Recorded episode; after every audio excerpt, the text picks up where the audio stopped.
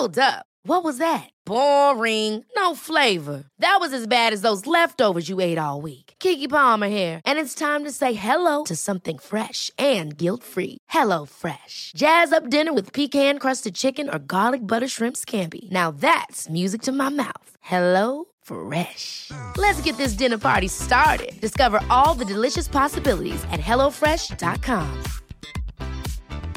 Quality sleep is essential. That's why the Sleep Number Smart Bed is designed for your ever evolving sleep needs. Need a bed that's firmer or softer on either side? Helps you sleep at a comfortable temperature? Sleep Number Smart Beds let you individualize your comfort so you sleep better together. JD Power ranks Sleep Number number 1 in customer satisfaction with mattresses purchased in-store. And now, save 50% on the Sleep Number limited edition Smart Bed for a limited time. For JD Power 2023 award information, visit jdpower.com/awards. Only at a Sleep Number store or sleepnumber.com.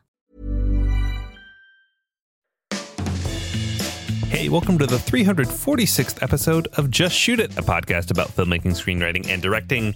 This episode is brought to you by patrons Kevin Schumacher, Dave Fairman, and Anthony Yasenda. I'm Matt Enlow. And I'm Oren Kaplan, and today we have the one, the only Noah Bayshore. I'm assuming our editor just put his name in where I was going to say the name of our guest. Coincidentally, it's the same name because it's the same person. That's right. We're having editor Noah on the show. He has just wrapped his very first feature film. It's a micro budget feature called Walter Grace and the Submarine that I'm sure we'll talk about more in the future once it's out in the wild. But we thought, boy, wouldn't it be interesting to talk to Noah about making his feature, what he first learned, all of the kind of challenges that all micro budget filmmakers go through. But we know Noah pretty darn well. He was texting us the whole time keeping us in the loop and we've been working with them for a long time now so i thought oh this will be a, the perfect opportunity to talk to someone who we have a relationship with and a little bit more insight on their process and their personality Yeah, and he very much like embodied and potentially was even inspired by the title of our podcast, Just Shoot It, which I've been thinking a lot about kind of the last few days. The origin of our podcast was about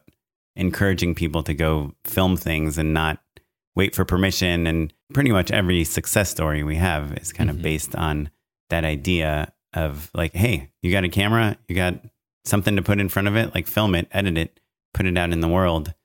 And I do think you and I sometimes like, a little bit of paralysis every once in a while yeah yeah, we aren't as close to the non business side of it as we were maybe when we started this podcast. But uh, it's awesome that people still get that out of this podcast. And, and I'm not trying to take credit for, for the motivation for Noah or anything. He, he actually listens to a lot of filmmaking podcasts and probably gets motivation from all pretty persistent on his own.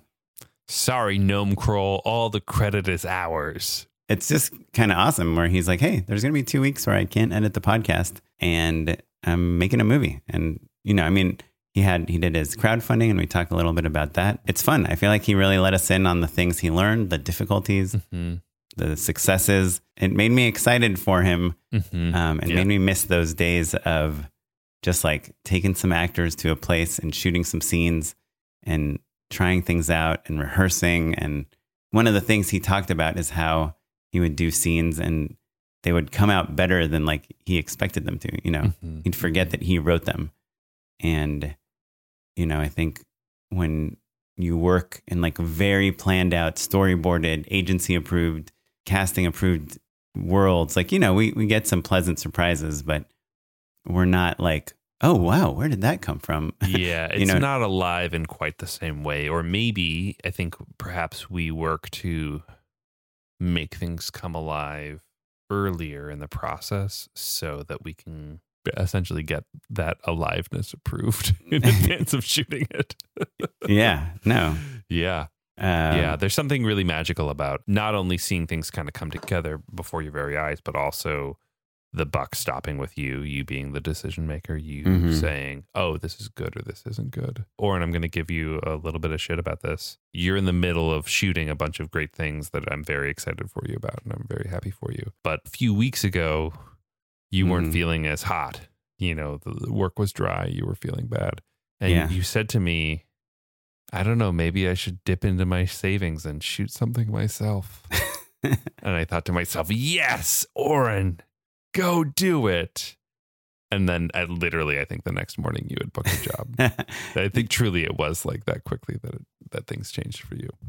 Yeah. Well, I'm always like, I told this a million times, but I heard this interview with this director that, you know, every time he is not getting work, he goes and shoots something and it gets him a More bunch work. of new work. Yeah. Yeah.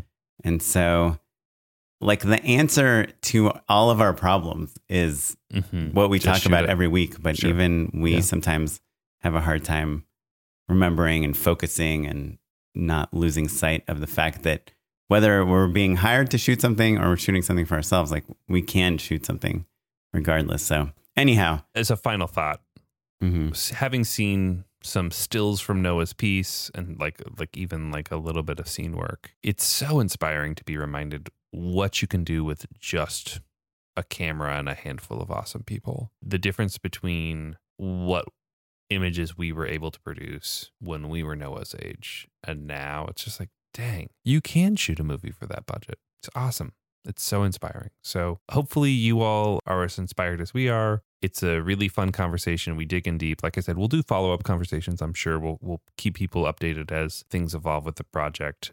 This was really just a special opportunity for us to talk to micro budget filmmaker that we know super well. So so before we talk to Noah about micro budgets, we're going to talk about podcast budgets. even smaller. If you can imagine a project even smaller budgetarily than a micro budget feature, It's a micro budget podcast. But anyway, it, it is the thing that keeps this podcast alive. It's what lets us pay Noah, therefore finances his movie. So if you uh, want to help Noah that's putting out a feature soon, or if you just enjoy what you hear on the podcast, then go to patreon.com slash just shoot it pod and you can give us a dollar, two dollars. If you give us fifteen dollars, apparently, twenty dollars. What do you twenty think, man? dollars now. If you give us twenty dollars, uh, I will mail you a hat personally. I mailed all the fifteen dollar hats out. So patreon.com slash just shoot a pod. We really appreciate it. Awesome. Well, without any further delay, here's a message from our sponsor, and then a conversation with editor Noah Bayshore and director filmmaker about his new film Walter Grace and the Submarine. Hiring for your small business? If you're not looking for professionals on LinkedIn, you're looking in the wrong place. That's like looking for your car keys in a fish tank. LinkedIn helps you hire professionals you can't find anywhere else, even those who aren't actively searching for a new job but might be open to the perfect role. In a given month, over 70% of LinkedIn users don't even visit other leading job sites. So start looking in the right place. With LinkedIn, you can hire professionals like a professional. Post your free job on linkedin.com slash achieve today. Here's a cool fact a crocodile can't stick out its tongue. Another cool fact you can get short term health insurance for a month or just under a year in some states. United Healthcare short term insurance plans are designed for people who are between jobs, coming off their parents' plan, or turning a side hustle into a full time gig.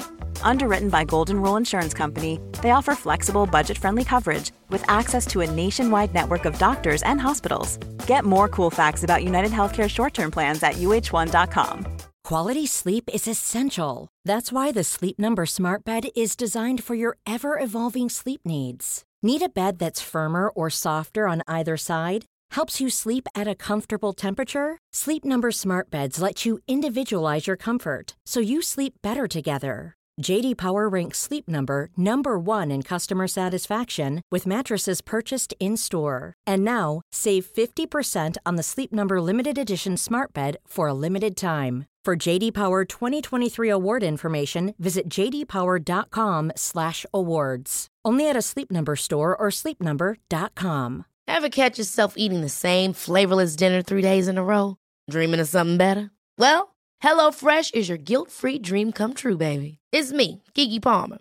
Let's wake up those taste buds with hot, juicy pecan-crusted chicken or garlic butter shrimp scampi. Mm. Hello Fresh. Stop dreaming of all the delicious possibilities and dig in at HelloFresh.com. Let's get this dinner party started.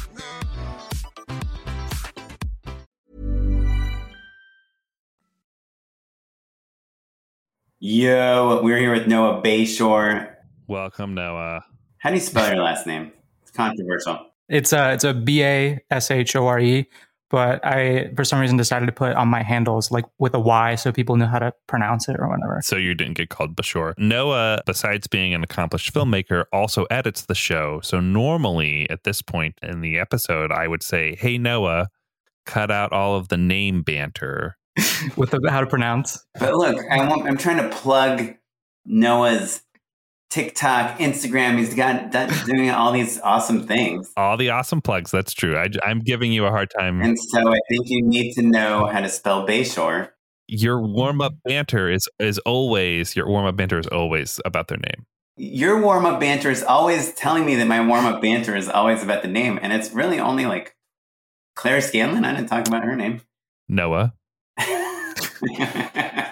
it depends on the day. It's it's okay. It's always it's always fun to listen to it. Um, it's a great time. It's with some frequency though. This is like literally if two parents are having an argument and they ask their kid, yeah, right.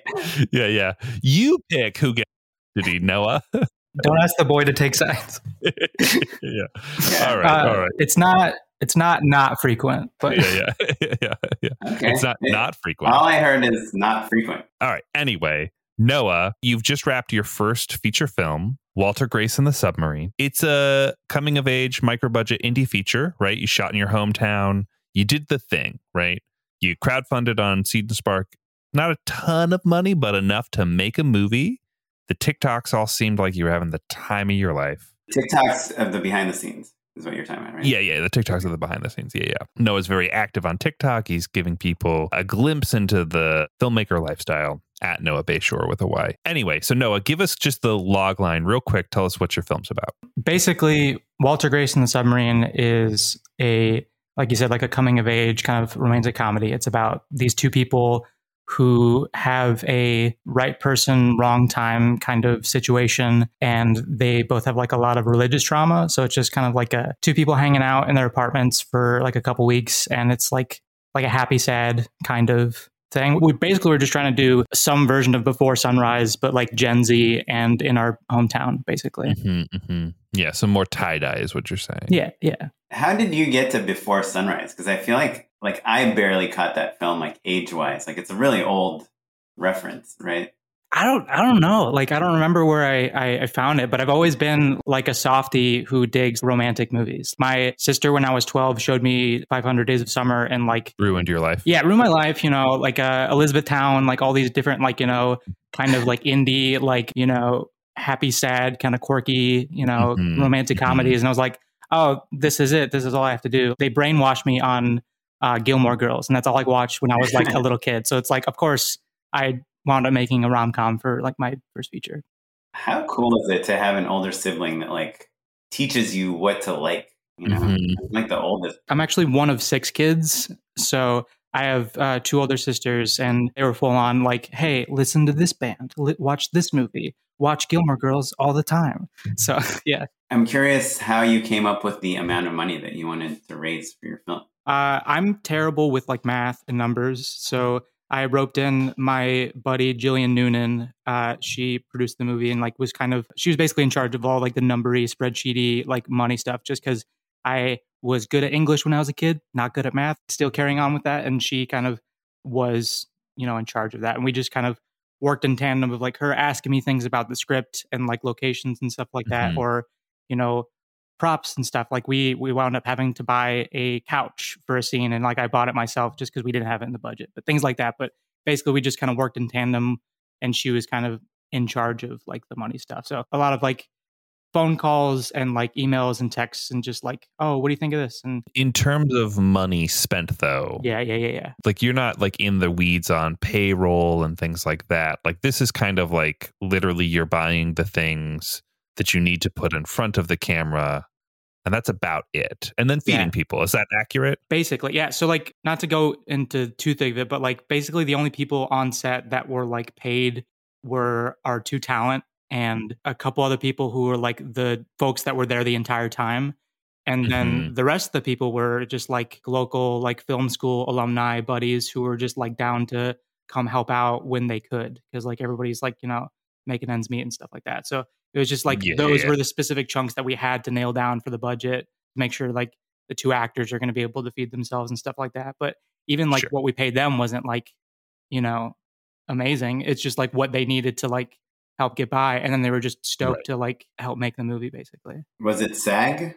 No. Yeah, no. Cool. Well, how'd you find your actors? I imagine, to me, when you're writing a movie like this, like micro budget, and it's probably a lot of it is coming out of like your own experiences and your heart. You have to cast someone to kind of play a version of you, Yeah, basically. Yeah. right?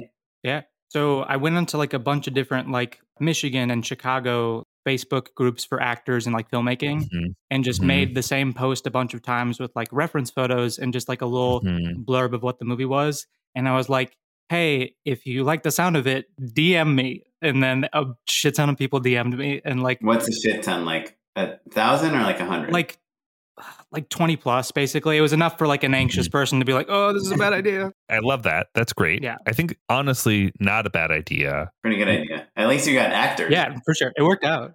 What do you wish you had done? Like in retrospect, like what would be the quote unquote smart thing to do? Um, probably in retrospect now, like with the help of like our two awesome actors that we got, like reaching out directly probably to these like different like I don't know what the right word like casting agencies or whatever, Mhm, like people who like mhm, represent mhm. like like a clump of actors, like because there, there's a, like a fair amount in Chicago, and just basically going directly to these like sites and like just like looking. Oh, 'cause- so wait, so your your actors are from Chicago? yeah, so uh, Jessie Carl, who plays Grace, she's from Michigan, but she's based in Chicago. And Kyle's also based in Chicago too. Like they're genuinely two of the most professional and hardworking, but also like extremely funny and smart people I've ever met. And it was just super cool to make this movie with them. Kyle was the first one to reach out about the script and he read it and immediately got it. And that was like really cool. And as he was reading it, he was like, Oh, Grace is my friend, Jesse, to a T. Uh, she would love this. Can I send it to her? And I was like, Oh, hell yeah, that sounds cool. And they they both just super dug it and it was awesome. They were actually uh, roommates when I cast them. Casting out of Chicago is awesome. It's like the best. Los Angeles is great. New York is great. Chicago is special in that, like, you know, it's a theater town. So you get a lot of people with really great training who maybe already work a side job that's a little flexible, you know, like, and so you can find really, really great talent out of Chicago for sure. Yeah, uh, they crushed it. When we're on set, like I would be like, "Oh man, like I forgot that I wrote that or whatever," or like, "Was this good?"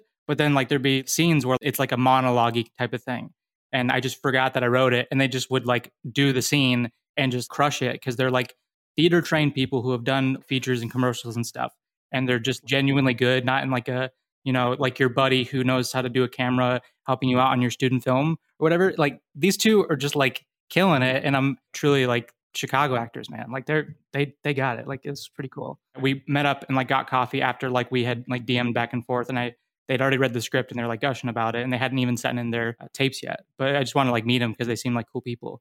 The reason I was like kind of leaning towards them specifically because they're roommates is because like I feel like with these kinds of movies, if you don't buy that these two people are like stoked to be around each other or like are actually like getting along or joking around or being cutesy like you're you're screwed like it's like no one's gonna believe it it's just gonna Mhm. come across as like inauthentic or like amateur you know all that stuff So you're basically stealing uh, rehearsal time. Their lives were rehearsal so that you could. Yeah. yeah, Yeah. and we we did we'd have like, like a little bit of rehearsal time because like you know they're they're doing jobs to make sure that they can you know pay the bills and like eat and stuff Mm-hmm. but we hopped on like three or four uh facetime calls for like three or Mm-hmm. four hours throughout the week prior to shooting and we just went through the whole movie and just like talked about everything and like went through like core scenes that we were like you know they had questions about or we just like talked about and stuff like that and um, it was just it was just really exciting because like you know working on student projects and stuff like that it's just like oh this isn't as good as it could be or whatever. But like you have these like big ideas but then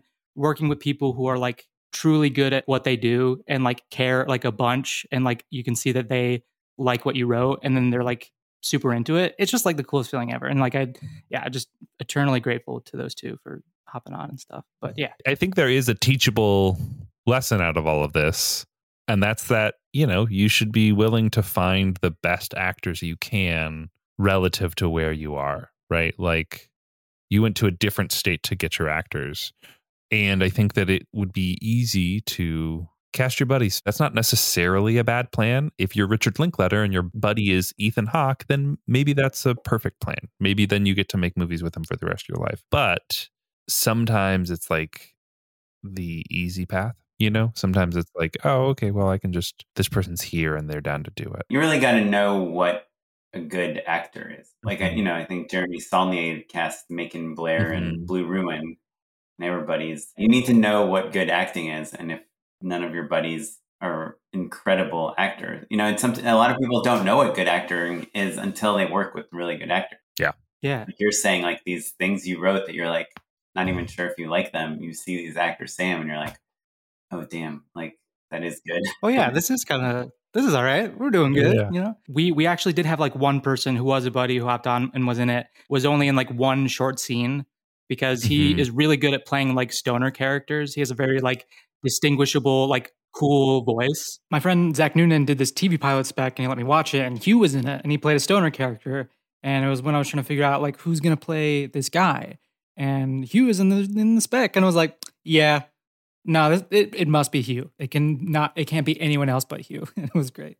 It's okay to cast your friend. So I, I also, Yeah, he actually didn't know he was in. that's the movie. how he was. Danny McBride, Danny McBride broke um, because he was like a writer director who was friends with David Gordon Green. They went to college together, and so they kept putting him in the movies, and that's how he became an actor. Yeah, my friend Hugh, he plays the character. His his character is called the Dude, and that's all we called him. He just he's Mhm. like a joke character who's like in his underwear for like a minute, and it's like Mm. just this thing to show how like sad of a situation she's in. And he like crushed it. He was like a one hit wonder, and everyone was like cheering him on and stuff. He's not like a professional actor. He just he just he just got it, and it's just Hugh. It's just Hugh being Hugh, and we loved it.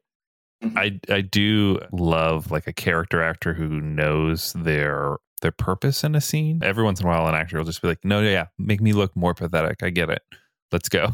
like, I want to dig in a little bit about production because I'm curious. Talk to us very quickly about crew size, and then any happy accidents and and any things you wish you had changed, right? Because I imagine you mentioned it's like mostly a volunteer team.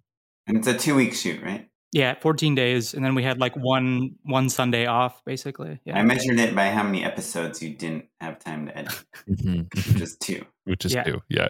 Um, so you had one day off. That's a sprint. That's a lot. Yeah, it was it was kind of wild, but yeah, Hard. yeah. yeah, yeah. Would you keep this the schedule that vigorous? I think I would for a project of this size and like a story of this size because like it was all basically like in apartments uh, Mhm. and random spots downtown that weren't like audio centric. Mm-hmm, mm-hmm. Like most of the talking bits were just like them in like a living room or in a bedroom where we like you know set decorated it to look really pretty and stuff and like we you know had the time to work in the space uh, if it was like a big bigger project there would be no way at least just like for you know where we're at money wise and like crew wise and experience wise i think like Mhm. a larger scale like action thing or something else in that short of a span i think would just it wouldn't have been good. But it was the intention to have it be this like extremely like dinky actionable movie as like a first go round to learn from. Happy accidents wise there's just like a bunch of random little things that happened while we were out and about shooting in the city where you know in the moment it was like yeah we got it. There's nothing else we could do after that to replicate something like that. Like lighting or you know i don't know just like little, little things uh, uh, it's hard to explain but just uh, stuff like that was just really exciting So let's talk then crew size. Um, because you know I, those TikToks, it looked like uh, you know, it felt like uh, like Squaresville, my web series. I was like, oh yeah, like it's a like a nice party. Everybody's here to have a good time and and make some stuff together. But then you had department heads and things. What tell us about how many how many full time people were you, and then what floaters did you have? Yeah, so uh, full time people, it was me and my producer Jillian Noonan, and our production designer slash makeup dude Zach Thomas, and then our cinematographer Rich Tran, our audio boy Nathan Mitchell, and Ali Riley, who wore a bunch of different hats throughout the production. They were all there basically the entire time. Ha- hair and makeup slash wardrobe. Slash production designer. He said. Yeah. Oh, slash production Make, designer. makeup slash production designer. He killed it. He like held that ship down. It was awesome. And just as a blanket statement, everyone on your crew killed it. They're all great. Noah Noah loves you. Yeah.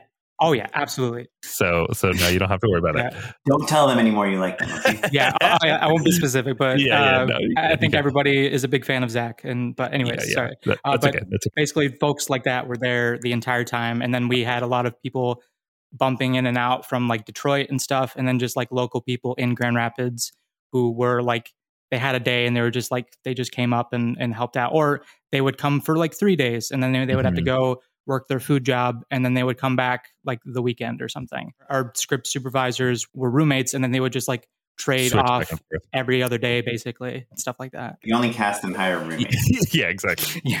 yeah So, so to recap, full time people, you've got your producer, you've got a, a kind of swing art and wardrobe and makeup person. Did you say a sound person as well? also a sound person yeah we had a, And- a sound person full time yeah And then you, Yeah. and that that's the core team, and then everyone else is kind of swinging in and out. Yeah, I think like around like max on like the biggest day we might have had like 20 people max. Mhm, mhm, Uh, and then like other days it would just be like maybe like 10 or less, mhm. uh, that kind of thing. Yeah. And so, is your producer acting as like an AD? Are they like getting lunch ready? Like they're kind of logistics, and you're kind of th- they're back of house, you're front of house. Is that how it's split up, basically? Yeah. It, uh, like a lot of different people wore like a lot of different hats at certain points, but Jillian was like doing food prep, like getting everybody like lunch and dinner all the time. And then like depending on the day, like being the AD and, and things like that. We've got the headcount now. I'm curious, looking back, what would you have changed about that build? I'm always curious about like, you know, I think there's this kind of thing, at least in LA, that like you should pay the sound person. Like if you're going to pay one person on set, that's a person. Like I'm curious, where are the places where you're like, oh, we should have paid someone to be dedicated to this? Yeah, next time I really I have to have X. I think for sure next time, like giving the sound department more support and like building that out so that they get paid more or just to have like more of like a solid team that wasn't necessarily like one dude the whole time and like a couple dudes coming in when they could just like trying to build that side out of it. Like we had like a good like like audio setup because uh, my sound design professor at uh, my art school that i went to he lent us his full like kit and stuff so we were able to record in like 32 bit and stuff like that Shout out to your sound professor. That's Truly. dope. That's Mike Dollar dope. is like one of the greatest people I've ever met in my entire life, and he like saved our movie. So that was And super that cool. guy is money. You know what I yeah, mean? honestly. Uh, but yeah, so I'd say like next time for sure that, and just uh, where our struggles came from was not as much pre-production as we could have done. Where that came from was is just we're a bunch of young people working like food jobs, and like we did as much as we thought we possibly could, kind of thing. Uh, and like you know, some people like you know are working at production companies and are like you know working day to day and like scheduling shoots and working shoots and stuff like that. But I think for the next one, it's like even more so leading into pre-production as much as we can, just because like all the confusion or uh, misunderstandings just came from like a lack of like you know pre-production. But everybody's just like at this stage where like we're all just trying to make ends meet, and like we're not really like there yet. Like we're you know like a skip and a hopping away from like you know doing this for a living where we could like you know have the sit downs and stuff. But Yeah, so so let's dig in on that a little bit because no, I think you had texted with us a little bit during production about that aspect of of the whole Yeah. process, right? Talk to us about what broke down. Talk, talk to us about. I'm trying to find like, um, again, the nuggets, the the lessons that people can extrapolate out, right? Because it's certainly like everyone always wants more pre production time, yeah, right? Boy, you're giving me flashbacks to like my early days with Squaresville, which off, oftentimes I think back on how little I knew, and I'm a little impressed that it actually worked. yeah. Do you know what I mean? Like you you realize you don't know what you don't know, and then you're like, oh my god, like there were so many opportunities where things could have gone sideways so poorly that we just never would have finished. Like it was a lot of luck that we we, got there, right? Which my point being, just like I uh, understand and empathize, and I think our listeners will as well. So talk to us about like specifically what broke down as a result of that lack of time in pre-production. Like as a for instance, it's like oh, department heads aren't aware of things that have changed or shifts, that sort of stuff. the locations were basically like public spaces or like apartments that our friends are like letting us use to to shoot and stuff. Grand Rapids has like a lot of like older buildings that were made uh, in old timey times where like the walls are paper thin and you can Mhm. hear every car passing outside. So uh, like audio was just like very stressful on days like that where like if we were to reapproach pre-production if we had a bigger budget or if we had more conversations or more time to talk about where are we shooting, going to these places and like feeling Mhm. out like what is the audio situation here. You know, cars going by like, you know, maybe not shoot at the house that's across the street from an elementary school, you know, like uh, stuff like that. mhm. Uh, with this one, like we were just really relying on like what do we have access to? Let's do that. And with that came like very, Right. very small like bedrooms where it's like Mhm. maybe like 20 minutes of the movie takes place in a bedroom. Are you saying that you guys didn't have time to scout? That like you were walking into sets fresh and people were just kind of had to deal with it, basically. Or maybe you didn't think about sound when you were scouting. You just knew, like, you saw photos of your friend's Right. place and you're like, oh, cool, let's go shoot here. Oh, this place is great and it's free and like it's perfect for the character, but your sound person didn't get to have their ears on the space, for instance. Yeah, like it, it was kind of like a surprise for certain people to, to show up and have it be maybe like a smaller space than like we had anticipated because like Mhm. maybe like one of the spots I hadn't been to because uh, my friend had just moved in there and like the, the character in the movie is like Sure, moving into sure. a house so we're like oh we'll lean into it because this is an empty apartment anyways let's go for it with that comes like oh not the biggest layout as much as we thought it was going to be kind of thing and Mhm, uh, mhm. so it was a lot of like working with it on the day. And certain days it was like hectic with like the first day that we were there. But as we got accustomed to the, the spot, it became better and we got into a flow of it. Mhm. But uh, I think just the stresses came from like like a lack of scouting and Did you have a shot list? so we did have a shot list. I shot listed the entire movie, but with that came like showing up to these different spots and like realizing like, oh, this shot idea that we had, we basically have to throw it out entirely and find something different depending on like the lighting Mhm. conditions of the room or how big the room is or how it looks and stuff like that and basically redesign the entire scene from the top down uh, all the time. Well, and you know, Noah, uh, it's so funny. Like I said, we talked a little bit about this offline before having this recording. And you basically, everything you're saying, certainly, I think Oren and I relate to from our early days and also right now, right? Like, I love, love, love my sound guys. Some of them are my very best friends. And they're always like, dude, you, you picked a spot right under the airport or whatever. And I think the difference between lower budget and higher budget yeah you get some more prep time or whatever and you maybe you have like a proper tech scout where you get your your department heads kind of can get ahead of these potential problems but it's really what it really boils down to is that with low budget your plan has fewer contingencies if things aren't perfect if the conditions aren't exactly what you're hoping for right like with a more bigger budget you could record some of that audio in, in post. You could loop some of it in, or you could supplement some of the light, that that natural light that keeps shifting, or whatever. If everything goes perfectly, then you kind of can leave all of that stuff on the truck, but you have to have a truck with the stuff if you have to make sure that you make your day because you've got a movie star that's costing you $200,000 a day or whatever. It's like you make sure that you have all the stuff you need just in case, basically. I guess like my point of view is almost like the exact opposite of that, which is Uh, welcome to Just Shoot It. Dads, dads, don't fight. Just kidding. no, that's, that's the point. That's the dynamic. Yeah, yeah. Yeah, yeah, yeah. No, we love it. We love it. which is yeah, that yeah, yeah. on the low budget film, like what makes it easier and what why you have some of these great low budget films is because of all the pivoting. You know, you come in and you're like, the Mhm, window's sure. over here, the sun's over here. We're supposed to be here in the morning, but now we're in the afternoon. You know what? Let's just flip the whole thing. And you know, she how she says she's going to walk out the door. Well, let's just have her walk into the shower. You know, because and and Yeah. you can do that because you're you, you make the call. You're the Yeah. boss. And, Yeah, yeah. and you can be opportunistic. On. Squaresville, literally, I had I had slug lines that said interior somewhere. I've been there. Somewhere cafe? it was just Really because I like, I don't know. Like, like I'll find a good spot. Yeah. You know, Yeah. like That's how it was like every single day, like every single day. And Sure, certain sure. folks like Yeah, had yeah. trouble with it, understandably, because, you know, certain film schools like run it in a very like structured way where like this is our shot list, we're getting Mm-hmm. this to a T. But then like that like was not it on this project like at all. Like it was like constantly that like of like flipping rooms or like a scene that was constructed or written to try to like try to be like the marriage story final fight or whatever, where they're going into different parts of the apartment. It's Mhm. like, no, we'll just do the whole thing in the living Mhm. room and on the couch. And like that's all it needs to be. And but it, it was like constantly adapting, constantly like making tweaks like that. Yeah.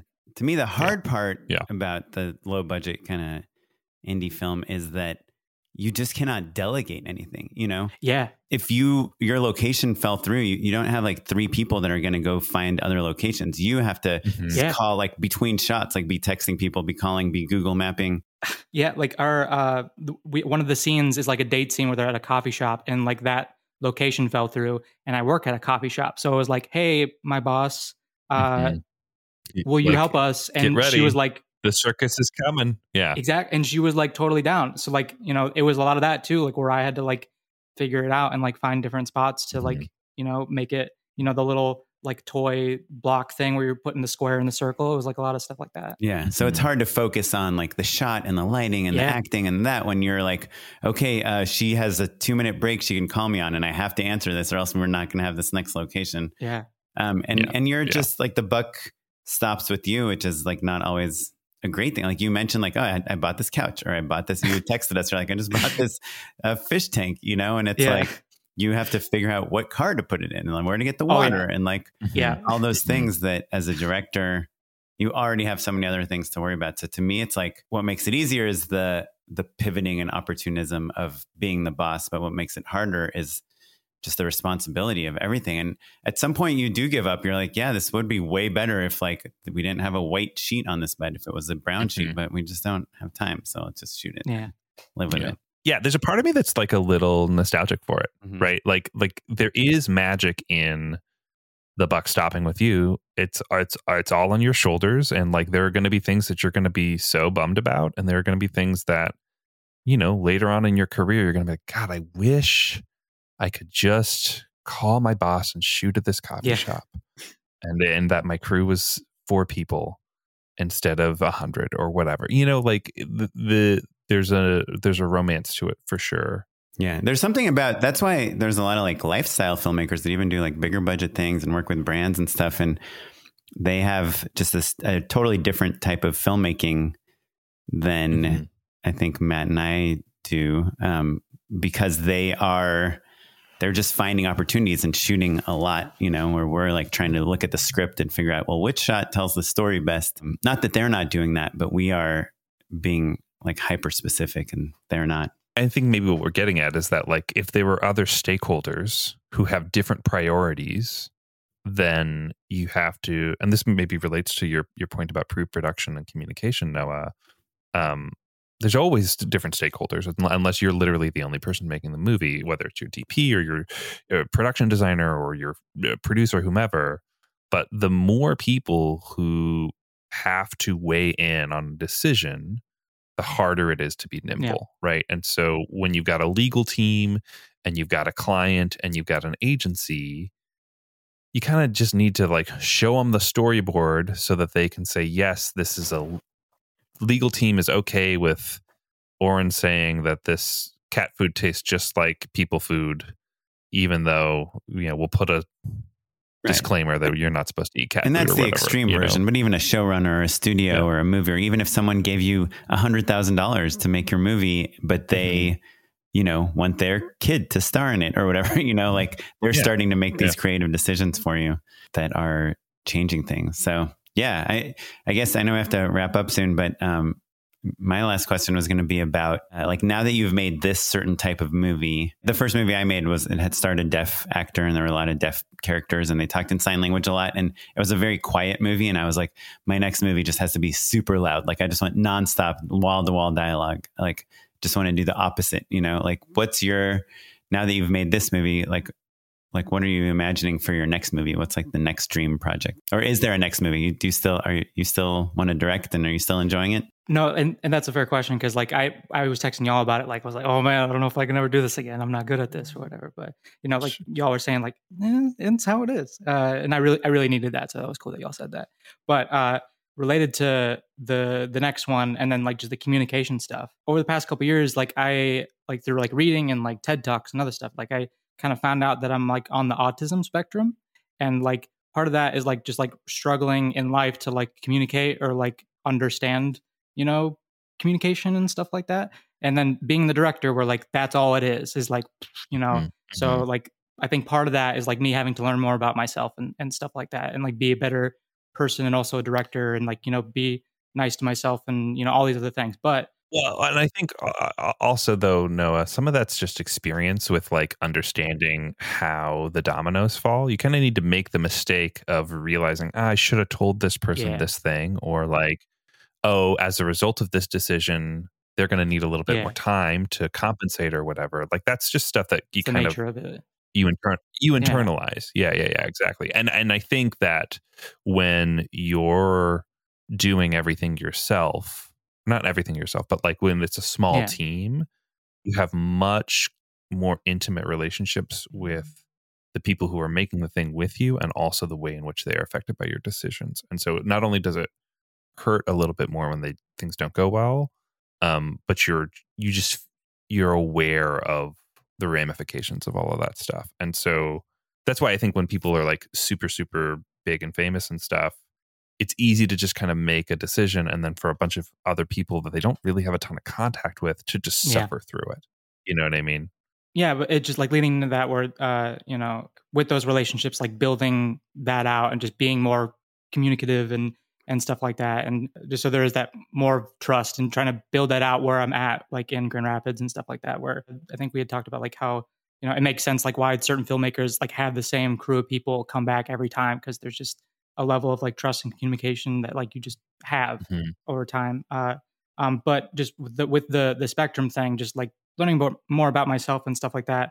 The the next movie, just to loop back to what Oren was asking, I think like this kind of level or like size or of like a story is what I kind of just want to stick with for the foreseeable future.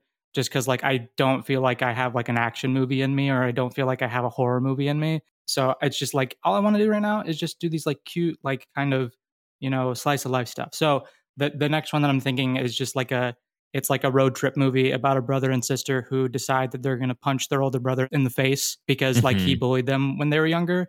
So they're they're just going to drive across Michigan to find him and punch him. It's a movie about like masking autistic adults who don't know what's going on and throughout the course of the movie it's like them realizing, "Oh, this is what's going on." And it's like they have like a Mhm, special mhm. interest in like cryptids. So uh, the movie is called uh, Dog Man because like the Michigan Dog Man, and it's like in the story and stuff. Oh, I'm not familiar with the Michigan Dog Man. Oh yeah, it's a whole thing. No, yeah, basically like forever ago, these like workers in the woods thought they saw like a werewolf or something, and just over Mhm. for forever, it just blossomed into like the Michigan Dog Man, where like once every ten years, on a year that ends in a seven, the Dog Man will return to Michigan, and you'll hear him in the woods just screaming because uh, the Dog Man, yeah, the dog. yeah, it's man. the dog man. Yeah, Yeah, the dog uh, man. But basically, that uh, character, that mythological local thing, is is a part of the movie, and it's just about like these siblings who don't know how to talk to each other, learning to how to talk to each other, Mhm. and you know, trying to fix their weird little family.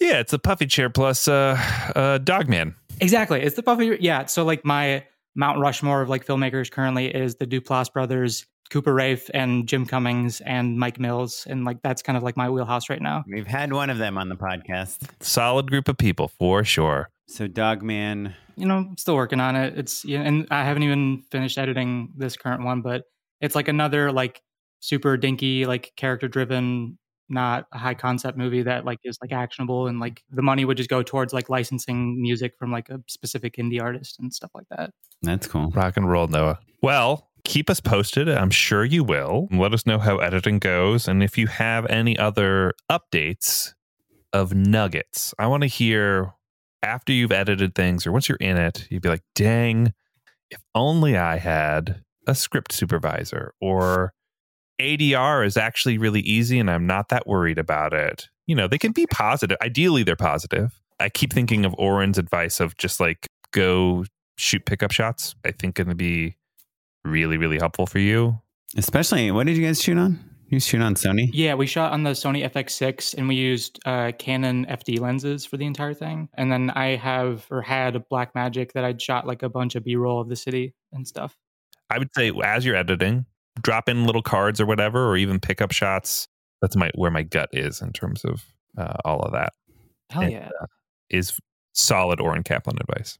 Can I tell you the one thing I did learn from my crew? Because, you know, we're talking about communication and how, I mean, I think being on the spectrum, we're not like everyone has like communication issues with their crew. And like the biggest thing I learned from my first feature, even though I directed like a bunch of stuff until then or before then, was just like you can't expect everyone else to care about your movie as much as you care about it. You can be like your key grip, you know, because you have a bigger day and you have to rig some things that day and your key grip didn't read the script. You can't be like frustrated by that, you know?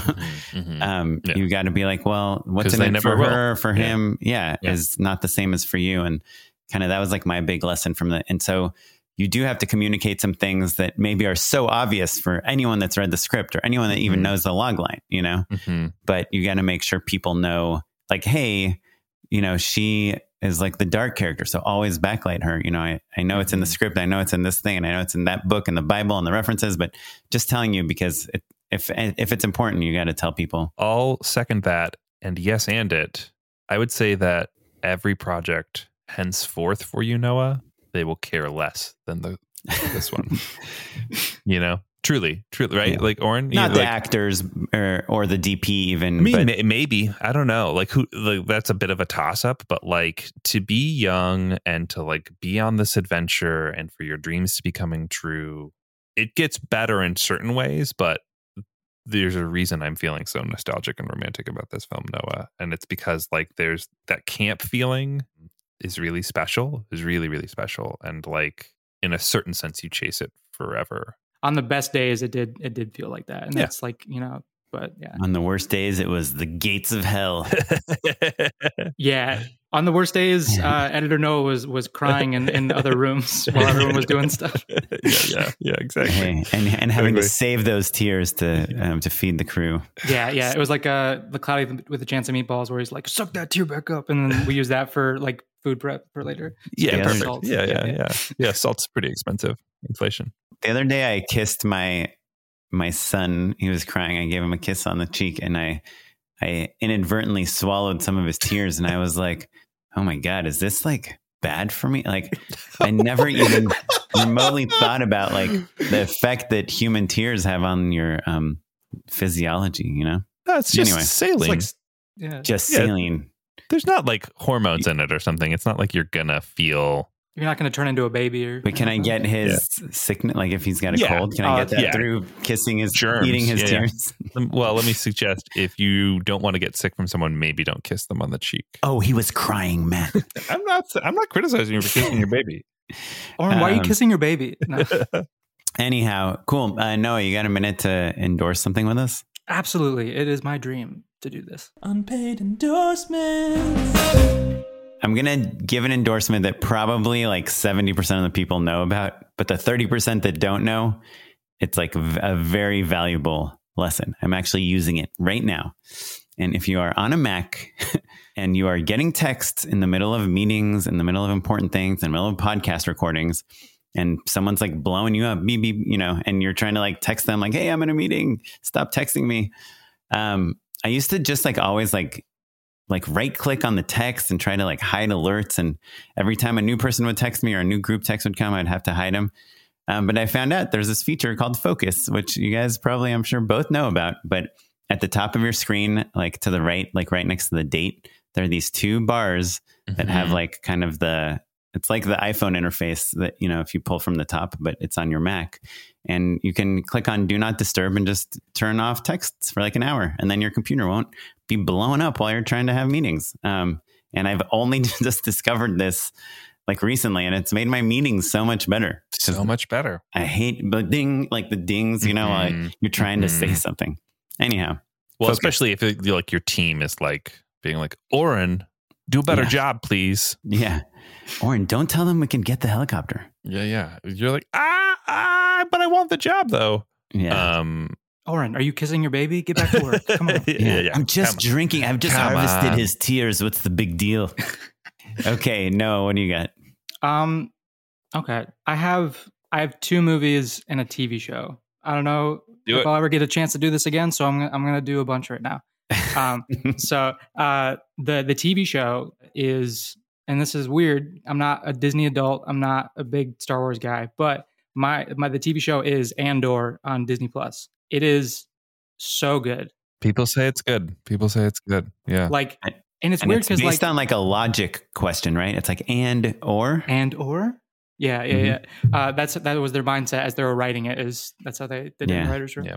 No, like uh, I was like a big Star Wars kid. Like I directed like a Star Wars parody play in high school and stuff. I was like, I wore the merch. I was like that guy. Uh, you know, all that stuff.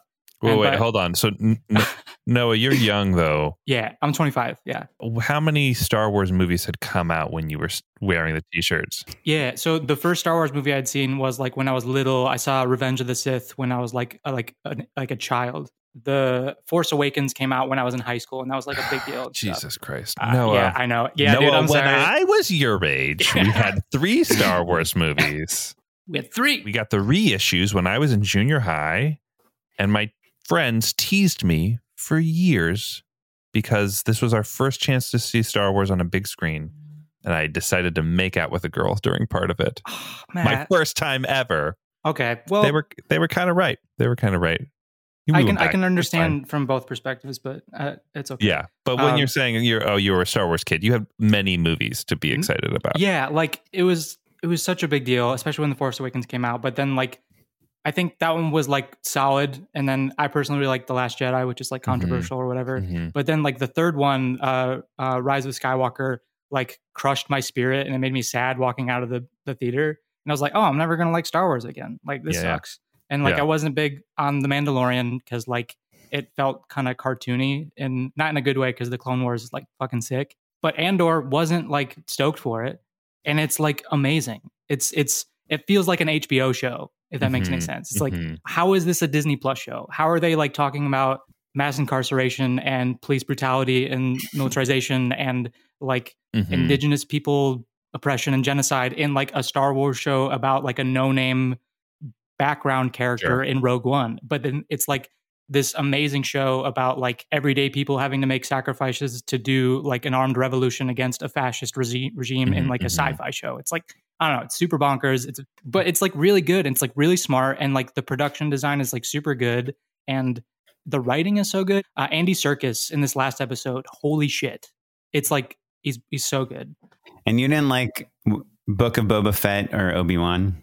I, I still haven't watched Book of Boba Fett. I've been meaning to watch it, but uh, I dug uh, chunks of Obi Wan, where like basically where Hayden and like uh, him got to like be in the same room together, and they like had like the heart to heart bits and stuff. But the rest of it, it was just like it could have been better, but just because of like how good Andor is, it's kind of like yeah, solidifying yeah, it's that. But away. And do I have to watch anything else before I watch Andor? I think you you could watch the prequels just to understand that like the Republic has fallen and like there's an empire that's like on the rise and they're gaining power and stuff. Um, but uh, nah, you can just like watch it pretty fresh. Like it, it leads directly into Rogue One, which leads directly into A New Hope and stuff like that. Sorry, I'm gonna stop talking about Star Wars because like I'm a big dork. You are one with the Force. No, I'm, I I'm get it. one with the Force. I have 17 Baby Yoda shirts in my closet. I love it. It's great Anyway, where this is turning into like a, a Star Wars podcast. Mhm, There's like a mhm. million of them. And my other endorsement has more to do, I guess, with the director of these two movies than like the movies themselves, but also like the inspiration that I got from the movies. The director is Cooper Raiff, and the movies are Shithouse and Cha Cha Real Smooth. Basically, Jay Duplass mentored this dude named Cooper Raiff, who's like my age, and helped him create this movie called Shithouse. And it's pretty much a two person rom com. And it's like this super wholesome college love story. And I really like it a lot. So I watched that movie and I was like, okay, well, that movie only had kind of two actors for the entire movie. What's my version of that movie? What's my two person rom com where it's just two people talking in a bedroom? Before Sunrise was like a big inspiration for my movie, but this movie was like, oh, this dude is directly my age. This movie is very doable, but I could do it in my own way in my hometown. While I was living in Chicago, me and some filmmaker friends got to go see an early screening of his second movie, Cha Cha Real Smooth, and they were doing like a director Q&A afterwards. I guess I didn't know that it was like for like the Critics Film Festival in Chicago or something, but like after the screening, they had like a private meet and greet for the critics. Uh, but we were just kind of like lingering in the lobby as he was like standing around, and we just kind of accidentally snuck into this private meet and greet where all these critics were supposed to just like hang out with this dude, and we wound up just like talking to Cooper Raiff for like a half hour and just asking him a million questions. He was just super cool, and it was like really uh, motivating because it was like, oh, this dude's just like a normal dude, and he made this movie. And me and my friends, we can also make a movie. So right afterwards, I was like, all right, we're we're gonna do the thing. We're gonna make Submarine. So overall recap, the recommendation is watch Shithouse and just kind of think about like, you know, what's your two person bedroom, dorm room, hometown movie? Like, how can you approach that movie in your own way and in your own voice? Yeah. Yeah, buddy. Awesome. Very cool. I'm going to go with something really obtuse, you guys. Is it Star Trek? You know, truly, I love that first J.J. Abrams Star Trek. Me too. It's so good. I saw it uh, twice in theaters in 24 hours. Anyway, Respect.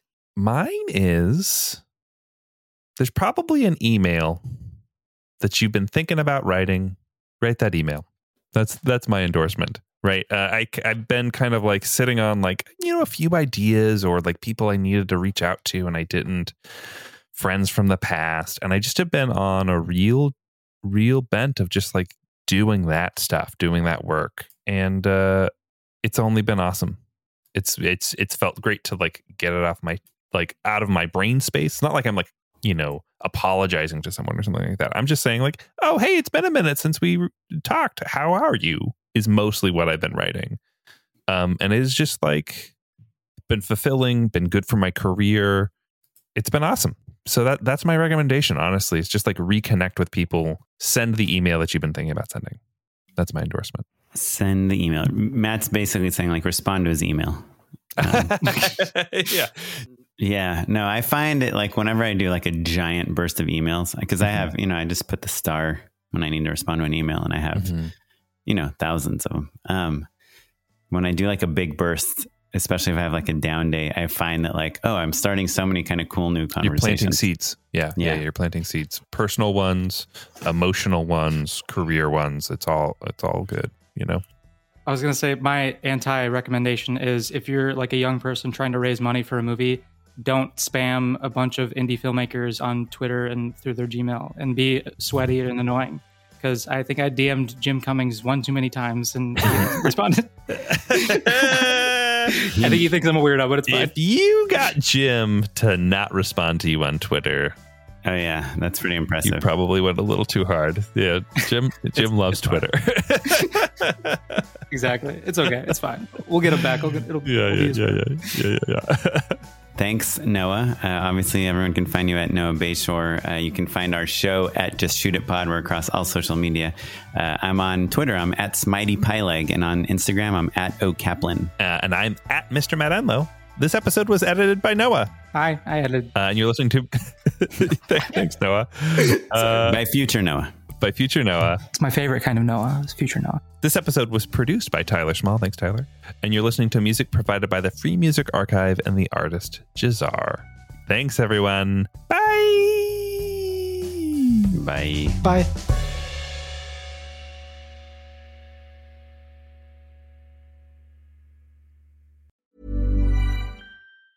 Ever catch yourself eating the same flavorless dinner three days in a row? Dreaming of something better? Well, HelloFresh is your guilt free dream come true, baby. It's me, Keke Palmer. Let's wake up those taste buds with hot, juicy pecan crusted chicken or garlic butter shrimp scampi. Mm. Hello Fresh. Stop dreaming of all the delicious possibilities and dig in at HelloFresh.com. Let's get this dinner party started.